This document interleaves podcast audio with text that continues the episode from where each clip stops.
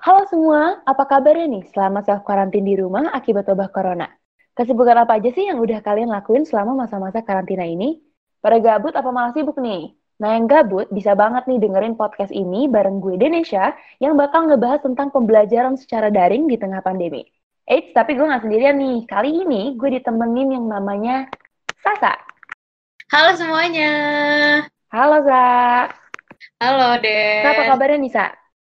Alhamdulillah baik, baik-baik. Lo gimana? Alhamdulillah baik juga. Lu sibuk apa aja nih selama masa karantina ini nih? Kalau sibuk sih paling cuma kuliah online ya. Sama waktu itu sempat ada osjur ya. Kalau yang tahu mm -hmm. nih Vkom 4 kan osjur itu baru semester 2 ya. Itu sempat sibuk banget. osjur juga.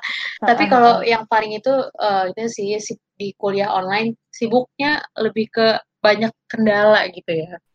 Jadi kayak uh, uh, uh, uh. sama kuliah kemarin tuh sampai hari ini ya kita masih kuliah online. Gue tuh lebih uh, uh. ngerasa kendalanya ini sih ke dosen yang nggak jelas gitu loh. Jadi kabarnya nggak ngabarin nggak apa, anak-anaknya nggak tahu kan bakal ada uh, kelas online yang secara pakai apa tuh kayak video-video conference online gitu. Dosennya tuh nggak ngasih kabar sama sekali. Ada juga yang cuma oh. ngasih materi Google Classroom, padahal tuh materinya hmm. mungkin bisa dibilang agak sulit gitu. Terus kayak jadi kendala sebenarnya kayaknya nggak cuma gue tapi kayaknya hampir semua mahasiswa kayak gitu ya kan. Kalau oh, lo ada harapan akhir-akhir ini? Bener banget sih. Kalau gue gimana ya? Banyak nih yang bilang teman-teman gue tugasnya tuh kayak lebih numpuk. Terus penyampaian dosen beberapa ada yang kurang jelas kayak gitu. Kalau gue sendiri, uh, kalau gue sendiri masalahnya tuh kadang dosen suka dadakan ngabarin kelasnya Ya, kadang kitanya tuh nggak siap, makanya gue kadang suka nyalain video kalau misalnya lagi ada video conference gitu. Terus kadang juga beberapa dosen tuh ada yang ngasih tugasnya mepet, hmm. padahal ya gimana ya, dia ngasih tugas dadakan, tapi deadline-nya sempit banget gitu loh hmm, waktu untuk ngerjainnya. Jadi kadang-kadang kita kayak, ini apaan sih kok kadang nggak rasional kayak gitu. Kadang semeraut aja sih agak pusing. Eh tapi kalau misalnya mahasiswa aja sendiri pusing, gimana yang anak SD ya saya? Karena kan pembelajaran Asli. jarak jauh ini kan bukan cuma diterapin di perguruan tinggi aja kan, tapi dari tingkat uh. SD, SMP sampai SMA juga ngalamin nih, ya kan? Ya, uh, gue gue sempat ini sih kayak kepikiran waktu itu pas ada rencana uh, apa belajar online ya untuk semua hmm. jenjang pendidikan, gue sempat kepikiran concern gue ke anak SD. Anak SD kan uh, uh, apa ya mereka tuh masih kecil kan. Oke okay lah mereka ngerti pegang handphone, tapi untuk mengakses uh, uh uh, internet lah kayak kita Google Classroom, Zoom segala macam kan pasti mm -hmm. mereka nggak ngerti dong. Ditambah uh, orang tuanya juga banyak belum yang belum gitu ngerti ya? uh, apa uh. ah, belum tentu ngerti yang aplikasi-aplikasi untuk mendukung mereka belajar, mereka belum mm -hmm. belum biasa. Udah gitu ini sih concern utamanya pasti juga nggak semua pelajar tuh punya koneksi internet itu deh itu mm -hmm. ya kan itu itu jadi pikiran gue banget sih kayak kita aja nih yang mahasiswa ngerasa kesusahan gitu kan ada kesulitan yeah. ada iya. kendala gimana mereka gitu terus akhirnya gue mm -hmm. sempet nanya nih kemarin sama salah satu tetangga gue di dekat rumah uh, berhubung gue uh -huh. adik ya jadi gue benar penasaran banget akhirnya gue nanya sama tetangga gue terus uh -huh. dia tuh masih kelas 1 SD di SD negeri gue tanya uh, gimana okay. kamu belajarnya di uh, pas lagi kondisi kayak gini nih terus dia bilang iya aku belajarnya di rumah pakai WhatsApp grup dia bilang kayak gitu terus oh. uh, gurunya tuh jadi gurunya dia itu ngasih tugas dalam uh, di di di WhatsApp grup itu terus nanti dia ngerjain nanti orang tuanya ngelapor gitu terus aku gue nanya dong oh. uh, ada kayak video call gitu nggak gue tanya gitu kan terus kata dia nggak ada terus gue juga inget ada gue jadi uh, ngefollow salah satu apa ya kayak anak yang terkenal gitu di Instagram dia tuh okay. uh, sekolah di sekolah swasta lah di Jakarta. Mm-hmm. Gue lihat tuh kayak cara belajarnya dia sama tetangga gue nih yang sekolah di negeri tuh beda, beda banget sih, wah beda banget kayak kalau yang si anak uh, yang di swasta ini dia tuh manfaatin Zoom, jadi dia tetap ada video mm. conference sama gurunya, terus ada yeah. hafalan ini, hafal uh, itu, terus ada video reporting apa gitu. Tapi kalau yang di anak negeri ini, yang dari yang gue tahu ya cuma sebatas uh, apa namanya dari WhatsApp grup WhatsApp, uh, terus mm. kirim ke guru yang mana kurang efektif sih sebenarnya ya apalagi iya, untuk anak-anak gitu.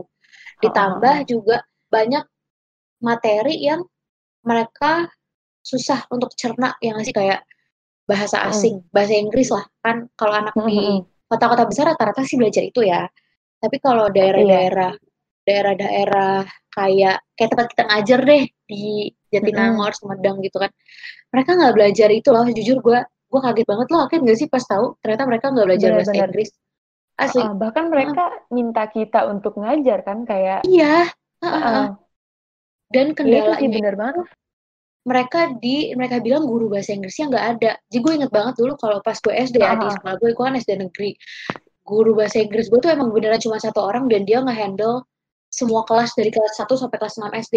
Tapi alhamdulillah dapat pelajaran bahasa Inggris gitu loh dibandingkan si anak-anak yang di luar kota besar ini kayak contohnya di tempat kita di Jatinangor tuh mereka sangat gak belajar itu gitu kayak iya, aduh gue iya, iya. Miris, agak miris sih karena menurut gue apa ya belajar bahasa Inggris kan lumayan penting dong pastinya penting banget iya, iya. untuk anak-anak kan uh. nyerapnya tuh pasti ada effortnya lebih ekstra gitu menurut lo gimana?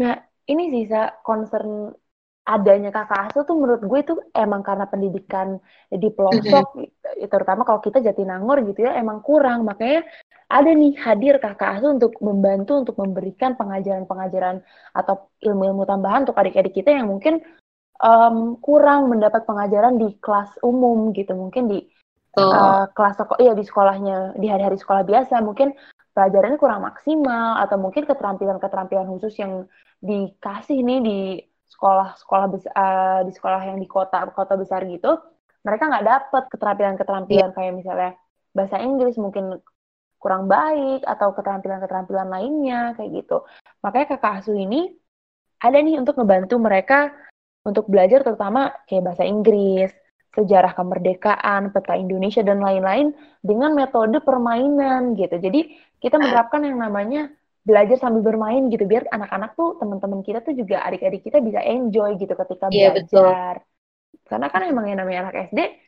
kalau misalnya kita paksa untuk menyerap ilmu yang mungkin agak berat gitu kan mereka agak susah gitu ya kalau misalnya.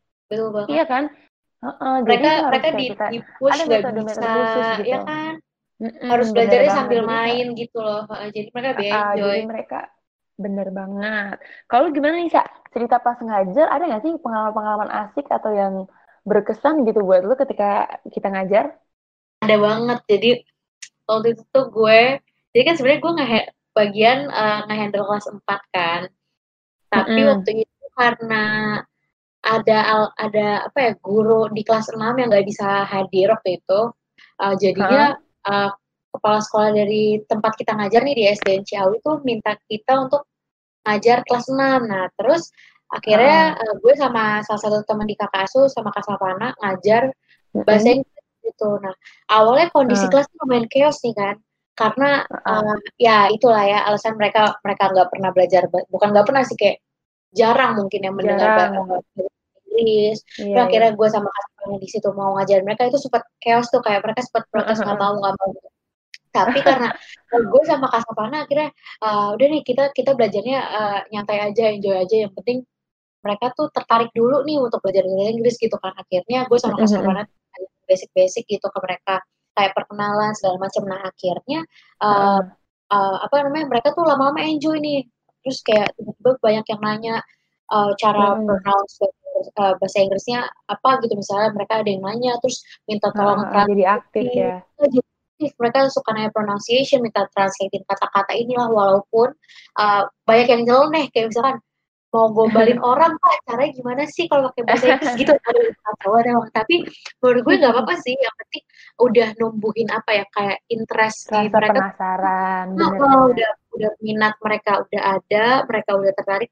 Itu nggak apa-apa sih walaupun ada yang nyeleneh-nyeleneh dikit lah gitu nggak apa-apa. Yang penting mm -hmm, mereka tuh lebih tertarik dulu gitu dan itu berhasil. Nah sampai akhirnya di tengah-tengah mm -hmm. pengajaran itu ada segerombolan anak cowok di kelas 6 yang ada nih mereka bawa ukulele gitu ke sekolah. Terus kayak mereka uh bilang gini kak mau aku nyanyiin gak? Aduh kacau gue mereka mau nyanyiin gue gitu. Terus gombal ya. Iya, mereka mau nyanyiin mau gombalin kayak lucu sih lucu banget. Ya kira gue gue ya karena emang yang penting enjoy gitu yang penting mereka nya tetap mau belajar itu sih paling yang seru selama gue di kakak hmm. tuh itu yang paling berkesan banget buat gue gitu. Hmm, emang gemes banget ya anak-anak SD tuh kadang kalau kita lagi ngajarin ya ada aja tingkahnya yang bikin kita aduh kenapa sih? gitu ya kan. Terheran-heran gitu ya. Iya bener banget ini tuh juga ada nih uh, banyak banget cerita yang masuk ke kita nih cerita teman-teman kita di kakak asuh yang asik-asik juga. Contohnya hmm. nih Kak bilang gini semuanya berkesan semuanya punya feel beda di hati aku unj katanya. Bahkan kayak hal-hal kecil misalnya kalau datang tuh dipanggil kasu datang kasu datang. Terus kalau di kelas suka cerita-cerita. Terus kalau misalnya minggu lalu kita nggak datang eh pas minggu ininya datang langsung ditanyain terus dipeluk gitu yang kayak gitu sih buat aku ngerasa mereka ngasih kasih sayang perhatian yang tulus banget dan itu berkesan banget buat aku kata kakak. Terus banget, ada juga banget sama kakak.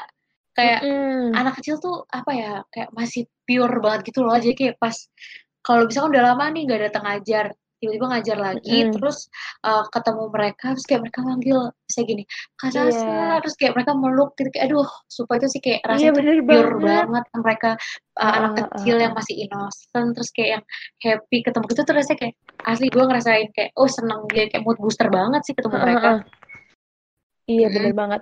Terus nih ada lagi nih Sa dari Kak Ayu. Kak Ayu bilang sebenarnya semuanya berkesan. Wah tapi yang aku ingat tuh ketika pengajaran tentang cita-cita, ada orang yang namanya Farhan, ada adik kita yang namanya Farhan, dia tuh katanya pengen jadi Cristian Ronaldo. Waduh, eh. jadi pemain bola katanya. Terus, tapi tujuannya nih sayang unik dia bilang katanya ingin ngebantu orang banyak, terus nggak nyusahin orang tua gitu. Sambil bahagia dia nyeritain, walaupun alasannya simpel nggak banyak, tapi tujuan dia tuh besar banget gitu. Walaupun dia figur dia tuh Cristiano Ronaldo gitu. Keren, keren, banget ya adik-adik kita ya. Uh, keren banget. Terus ada juga uh, ini pengalaman yang masuk dari Kak April, teman dari uh, salah satu teman dari Kak Kasu ya, dia tuh bilang kayak gini. Mm-hmm. Yang paling berkesan saat ngajar kelas 3 itu bener-bener ngerasa deket banget dan seru pokoknya imut-imut, mm. malu-malu kucing, jadi berasa nostalgia uh, nostalgia gitu kalau oh iya ya pernah ada di posisi itu. Nah, terus mm-hmm. di sini tuh aku belajar katanya bahwa berkomunikasi sama anak-anak itu nggak semudah yang dibayangkan. Serius dia bilang kayak gitu. Banget. Terus dia bilang kayak gini, oh iya dan saat pagelaran itu merupakan fase yang menurut aku paling sedih sih karena harus berpisah mm -hmm. dan bikin aku nangis jujur karena mereka oh. juga nangis dan meluk itu meskipun sambil malu-malu. Dan hari itu ada salah satu anak nih namanya Putri. Dia uh, dia tiba-tiba ngajak aku ke kelas sambil nutup pintu terus bilang gini ke aku sambil bisikin dia bilang kayak gini kakak cantik sambil senyum dan dia keluar kayak gitu aja. Ih supaya ini gemes banget sih pengalamannya April. parah. Ih, parah lucu banget Terus ada Tapi lagi nih.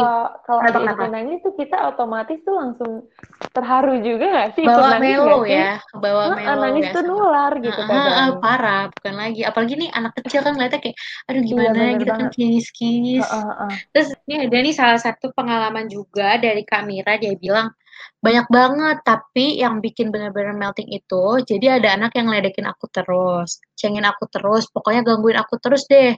Nah pas mm pulang dia nyamperin aku terus bilang maaf ya minggu depan kayaknya kakak nggak datang. Terus langsung deh dia cemberut ya kakak kok nggak kok nggak datang sih kak? Kenapa? Datang aja. Mm. Nah kata Mila ini ini sebenarnya hal yang biasa gitu, tapi bikin melting karena kalau misalnya lagi rame, si anak yang ini tuh sering banget ngeledekin kamera ini. Pokoknya setiap lagi ngajar tuh kameranya nggak pernah didengar sama dia. Nah, tapi uh, kamera ini sadar kalau dia tuh ternyata diam-diam kalau kamera ini baru datang dia tuh langsung nyamperin walaupun buat ngeledekin. Mm -hmm. Tapi kalau mau pulang dia juga ngeledekin. Kalau manggil juga cuma buat ngeledekin doang atau pamer dia bisa ngapain gitu. Nah, tapi mungkin itu ya caranya dia buat deket sama Benar. aku sampai nggak sadar dia tuh udah nempel sama aku sampai maunya aku selalu datang untuk ngajar. Ha, pokoknya melt my heart banget sih itu menurut aku. Nah, itu katanya Kamira. Deh. Wow. Emang ya karena tuh anak kecil tuh kalau misalnya dia suka sama kita malah sering gangguin kita nggak sih biar ya, kita kesel. banget. Uh -uh, dan mereka tuh berhasil kayak gitu. Untuk narik attention kita juga kali ya, makanya kita ya diledekin terus nih sama mereka. Bener. Tapi itu lucu Bener. sih karena masih anak kecil ya. Masih masih masih lucu. Iya iya. Emang asik banget ya sa. Pembelajaran tatap muka tuh emang nggak bisa deh digantiin sama yang namanya pembelajaran daring. Rasanya bakal beda banget. Ya gak sih? Hmm. rasanya beda banget. kita tuh butuh butuh banget yang namanya ketemu ngobrol tanpa ada perantara apa ya gadget gitu kayak butuh banget gitu. Kayak uh, social needs gitu ya nggak sih? Apalagi anak kecil kan sukanya main. Lagi hmm. kondisi kayak gini kan nggak bisa main sama teman-teman, harus iya. apa uh, belajar online gitu. Aduh nggak ada seninya tuh kalau menurut anak-anak kali ya, uh, karena nggak uh, bisa main bercanda sama temen-temennya. Iya, dulu tuh kita nggak ada ya, saya megang HP sama sekali. Kayaknya pas SD tuh bener-bener buku doang deh. Gue kayak, kayaknya belum ada deh gue. Atau iya enggak kan? paling kayak buku bener -bener. sama sekolah tuh bawa mainan gitu gak sih? Bawa karet, oh, bener. bawa bekel. Aduh, ada. parah iya, kangen banget. Gitu, gini. Emang gak ada handphone. kayak emang ini tuh pembeda banget ya zaman sekarang nih bener-bener ada nih masa hmm. di mana kita bergawai ria tapi belajar kayak gitu. iya. Nah, tapi kan berarti uh, apa ya kayak e-learning atau belajar daring ini kan banyak nih polemiknya hmm. bedanya. Nah, kan uh, lo punya adik ya masih Iya sih. Iya, iya. Nah, ada nggak sih pengalaman dari adik lo yang lo alami sebagai kakak pas ngajarin dia selama belajar online gini? Dan mm, ada banget banget.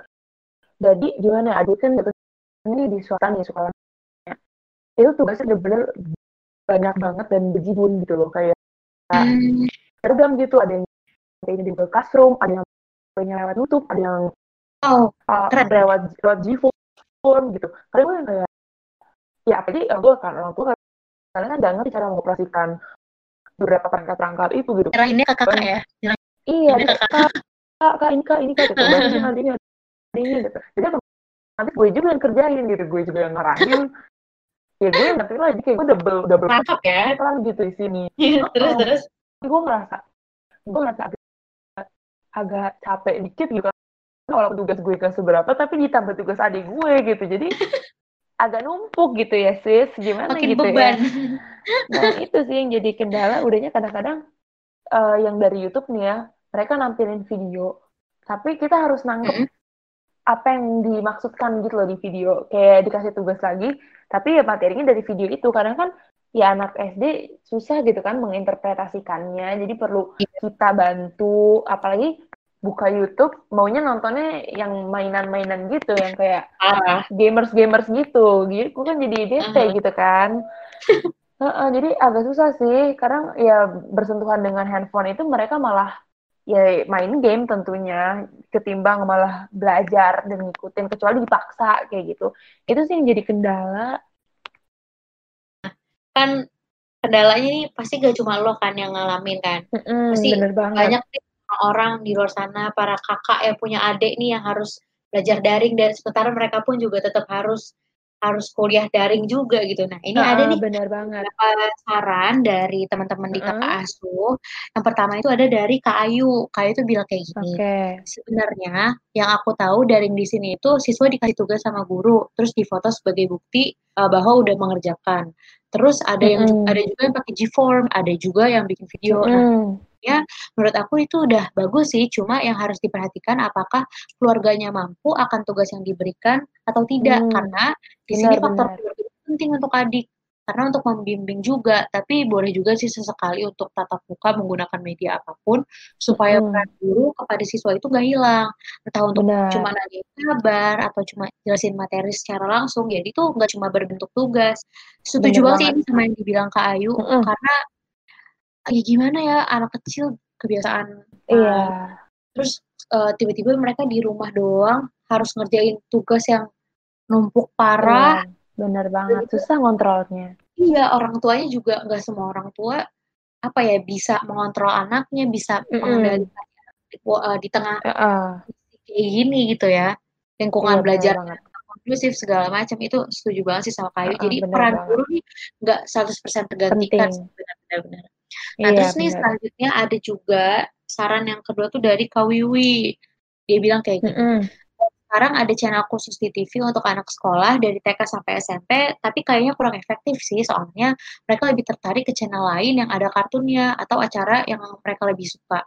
Mungkin mm -hmm. aplikasi kayak ruang guru itu bakalan lebih efektif soalnya ada materi, mm -hmm. ada soal dan juga penjelasannya yang menarik. Nah, kalau ada yang kurang, mereka jadi bisa paham juga untuk langsung di replay lagi.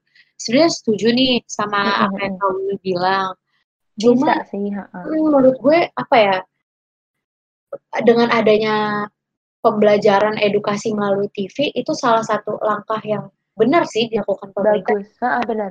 Uh, enggak pertama ya, baik lagi nggak semua orang punya akses internet yang cukup memadai, nggak semua orang bisa yeah. punya gadget, nggak semua orang bisa punya laptop gitu. Mungkin mereka cuma punya TV dan menurut gue belajar melalui TV itu juga apa bisa efektif sih sebenarnya kalau orang tua ya hmm. lagi peran orang tua, orang tua mengawasi uh, uh, bisa mengawasi anak gini uh, itu menurut uh. gue salah satu langkah yang udah bener lah dilakukan pemerintah hmm. untuk tetap mengedukasi nih anak-anak uh, yang belajar daring walaupun kondisinya lagi kayak gini gitu. Uh, Apalagi ya kalau apa-apa. Udah gitu, udah gitu TVRI kan emang channel yang yang semua di semua di semua TV tuh ada lah ya gitu kan. Yeah. nggak kayak nggak kayak HBO gitu kan. Jadi kayak pasti gak ada ya, uh, uh, bener. Di pelosok-pelosok pun pasti nyampe. Jadi mungkin itu targetnya pemerintah di mana pakai TVRI yeah. karena semua orang pasti punya punya channelnya yeah, yeah. yang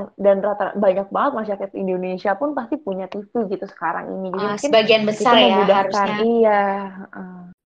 Tapi ini juga sih sebenarnya kalau yang aplikasi kayak yang ruang guru gitu sebenarnya iya bisa efektif cuma balik lagi ruang guru itu kan berbayar ya walaupun mm. itu sempat bikin program sama salah satu provider tuh Telkomsel bikin uh. uh, 30 GB gratis untuk mengakses ruang guru Cuma again karena ini informasinya dari internet, nggak semua orang hmm. lagi-lagi nggak bisa akses itu, nggak semua orang uh-uh. bakalan tahu ada program gratis untuk akses ruang guru ini kan.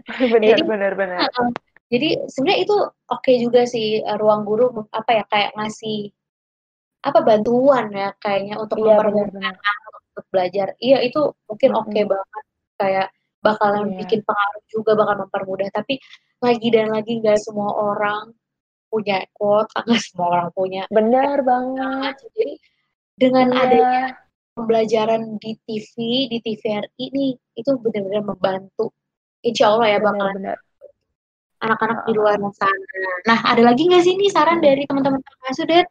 Ada dong, ada nih. Ini ada lagi nih dari Kasavana. Kasavana bilang gini, Nah, mumpung sekolahnya lagi di rumah, buat para orang tua yang nggak terlalu sibuk, bisa banget nih dimanfaatin kesempatannya untuk controlling anaknya kalau lagi belajar tuh kayak gimana, apa yang dipelajarin, metodenya gimana, anaknya tuh paham atau enggak sih, sekalian dibimbing sama orang tua.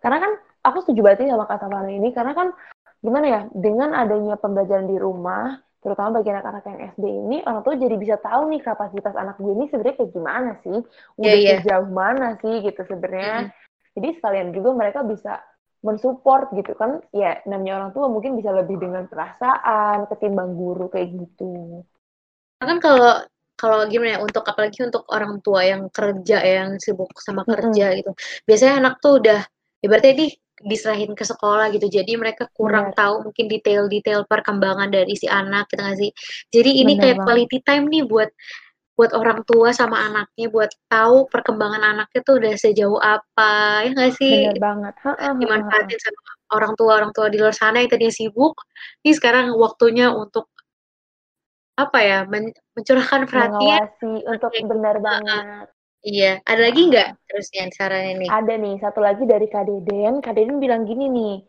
sekolah daring emang sebenarnya nggak efektif menurut aku. Tapi karena kondisinya pandemi kayak gini ya, apa boleh buat? Pastinya sekolah daring ini harus dilaksanakan mau nggak mau gitu kan. Nah, sarannya adalah untuk adik-adik yang bisa belajar daring dengan fasilitas yang mumpuni gitu ya. Kita kalian tuh harus belajar sungguh-sungguh. Jangan lupa untuk selalu ditemani orang tua jadi kalau misalnya ada pertanyaan-pertanyaan yang ingin disampaikan, bisa tuh langsung ditanyain ke orang tua. Jangan maksain diri belajar hingga stres. Kalian juga butuh waktu istirahat, katanya.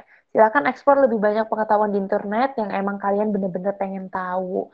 Nah, untuk adik-adik yang nggak memiliki fasilitas daring yang cukup baik, jangan berhenti belajar karena dengan adanya kondisi ini pun kita bisa belajar dari mana pun sebenarnya. Kita bisa tanya ke orang tua katanya, bertanya banyak hal apa pun gitu ya, terus bisa yeah. pelajari buku-buku yang ada, hingga pandemi selesai kita bisa balik lagi ke sekolah dan nanya semua hal yang mungkin kurang kita dapatkan ke guru-guru kita, kayak gitu. Setuju, setuju banget sih sama, apalagi sama yang ini ya, untuk jangan belajar tuh sampai stres, sampai ngerasa pressure. Uh, uh, uh. Itu karena gini ya, kayak uh, kita aja nih yang kuliah ya, yang ibaratnya kita udah Mhm. bisa nih seharusnya me-manage, eee, pikiran kita gitu kan. Kita tuh kadang masih Heeh. sering ngerasa da eee, dapet tekanan, pressure, eee, Iya, stres segala bener. macam kan, eee, gara-gara kuliah daring kayak gini. Apalagi anak kecil gitu loh, mereka yang cuma tahu main, Bener tahu banget. makan, apa segala macem, nggak bak nggak nggak bakal kepikiran kayak gini. Jadi, Mhm. eee, apa ya, kayak harus diperhatiin juga sih karena banyak loh Den, tahu nggak sih kayak anak kecil yang belajar online, terus ujungnya malah Mmm. nangis karena mereka nggak bisa Iya iya enjoy iya gitu iya. selama pelajaran, Heeh, ya bener kan? Kayak stres sama tugas lah, eee, terus nangis pas lagi Zoom, nangis pas lagi hafalan segala macem. Jadi Bener banget. asli kesehatan mental, wa untuk anak kecil, anak orang yang udah Mhm dewasa mhm. semuanya itu harus tetap diperhatiin gitu. Bener banget. Setuju banget sih sama saran yang tadi. heeh. Nah terus, mengingat nih sekarang, eee, kakak asuh lagi HUT loh, lagi ulang tahun yang Iya, kedua, bener kita banget. punya apa ya, eee, big Kado ya, Kak? announcement, kado, pokoknya kabar Bener. gembira banget deh. Kalau sekarang Mhm. itu kakak asuh udah berkembang jadi jadi yayasan. Nah, namanya itu Bener adalah banget. Yayasan Karya Kakak Yayasan. Asuh. Seneng banget gak sih? Yang awalnya Seneng banget, komunitas, parah. Terus sekarang Mhm. berkembang jadi yayasan yang udah legal, gitu kan? Iya, bener. Komunitas Mhm. Kakak Asuh nih ada di bawah ba di bawah Yayasan Karya Kakak Asuh, di mana kita nih sebagai komunitas yang udah resmi terdaftar dan menjadi komunitas yang legal di mata hukum, Keren. kayak gitu. Keren banget keren banget. Bener. Nah, di masih di nuansa ulang tahun Kakak Asuh yang kedua ini, banyak banget nih harapan dari teman-teman Kakak Asuh yang masuk ke kita. Salah satunya dari ada Kak Lailika lagi nih. Kak Lailika bilang, "Harapannya jelas semua yang baik-baik aja lah ya. Semoga makin hari Kakak Asuh bisa jadi salah satu bentuk penggerak untuk perubahan, walaupun baru sedikit sih yang Amin. bisa kita lakuin. Amin Semoga juga amin. makin kompak yang rasanya udah kayak keluarga aja gitu. Makin asik, makin bisa jadi lebih baik ke depannya. Oh iya, semoga orang-orang di batch 3 lanjut lagi ke batch selanjutnya biar kita makin asik," katanya kayak gitu. Amin. Terus ada lagi Terus lagi nih, lucu, ada lagi. Ada ada ada, dari Kak Helen nih. Kak Helen bilang, "Semoga kita bisa beradaptasi dengan keadaan sekarang ya. Mungkin keren kali ya kalau kita bisa bikin konten daring edukatif buat adik-adik kita biar tetap bisa melakukan peran kita juga nih walaupun via daring." Sebenarnya oke juga nih ya, harapan sekaligus saran dari Kak Helen. Kita coba realisasikan kali ya, Kak, kalau misalnya memungkinkan nanti bikin video edukatif buat adik-adik kita. Seru sih kayaknya bakalan eee, jangan-jangan kita nanti jadi YouTuber semua lagi nih, gara-gara. Seru tuh, seru. Bisa bisa bisa bisa. Terus ini Ada yang lagi, Kak, ada Kak? heeh, yang terakhir tuh ada dari Kak Delia. Wish-nya dari Kak Mhm. Delia itu semoga Kakak Asuh semakin famous, walaupun udah famous, tapi pengen lebih famous lagi. Setuju banget. Terus Amin. semoga Kakak Asuh semakin sukses untuk ke depannya, lebih bisa Mhm. berkontribusi lebih untuk pendidikan anak-anak Indonesia. Dan harapan aku semoga Amin. aja Kakak Asuh itu punya salah satu program camp, terus kita bisa ngajar nih ke pelosok daerah. Pokoknya sukses terus untuk Kakak amin. Love. Setuju banget kalau Amin. Asik banget itu sih? ya asli bakalan asik banget kita pergi-pergi ke daerah-daerah yang sebelumnya belum belum pernah di-reach heeh sama. Kakak Asuh kan. Kayak bakalan Bener asik bener. Peran kita jadi lebih besar lagi gitu nggak? Jadi tantangan Kak. juga buat kita sebenarnya. Iya iya, jadi tantangan baru, pengalaman baru juga buat kita kan, karena harus menyesuaikan sama daerah-daerah itu, ya nggak sih? Bener banget Mhm. bener banget. Nah, mungkin podcast-nya sampai segini dulu kali ya, Den, ya. Kita cukupkan dulu sampai di Heeh. sini. Bener. Kita kasih semangat nih buat teman-teman semua yang lagi dengerin podcast ini. Jangan lupa untuk tetap semangat di tengah pandemi ini. Jangan lupa untuk selalu jaga kesehatan, selalu cuci tangan, dan selalu terapkan physical distancing ya, teman-teman. Tetap harus masih di rumah aja, jangan keluar-keluar Bener. dulu, please. Karena, eee, daripada kita harus menularkan ke orang lain ya kan, kapan selesai nih Bener. rantai penyebaran virusnya. Jadi mendingan Iya, tetap bener di rumah aja, jangan ke mana-mana dulu. Terus nih semoga Bener. podcast kita kali ini tuh bisa mengisi kegabutan Bermanfaat, kalian, ya bener. kan? Selain bermanfaat, Iya. semoga bisi eee, bisa ngisi kegabutan juga karena bingung kan mau ngapain lagi nih, cuma di rumah doang, ya dengerin podcast ini Bener aja, banget. ya nggak sih? Nah, segitu dulu dari yang paling penting, Kak apa tuh apa tuh paling penting jangan lupa untuk selalu bahagia dan berpikir positif walaupun keadaannya emang lagi negatif kayak gini. Setuju. Nah oke segitu dulu dari kita. Gue Sasa. Gue Denes. Cabut dulu ya. Kakak asuh memberi, memberi. Bye.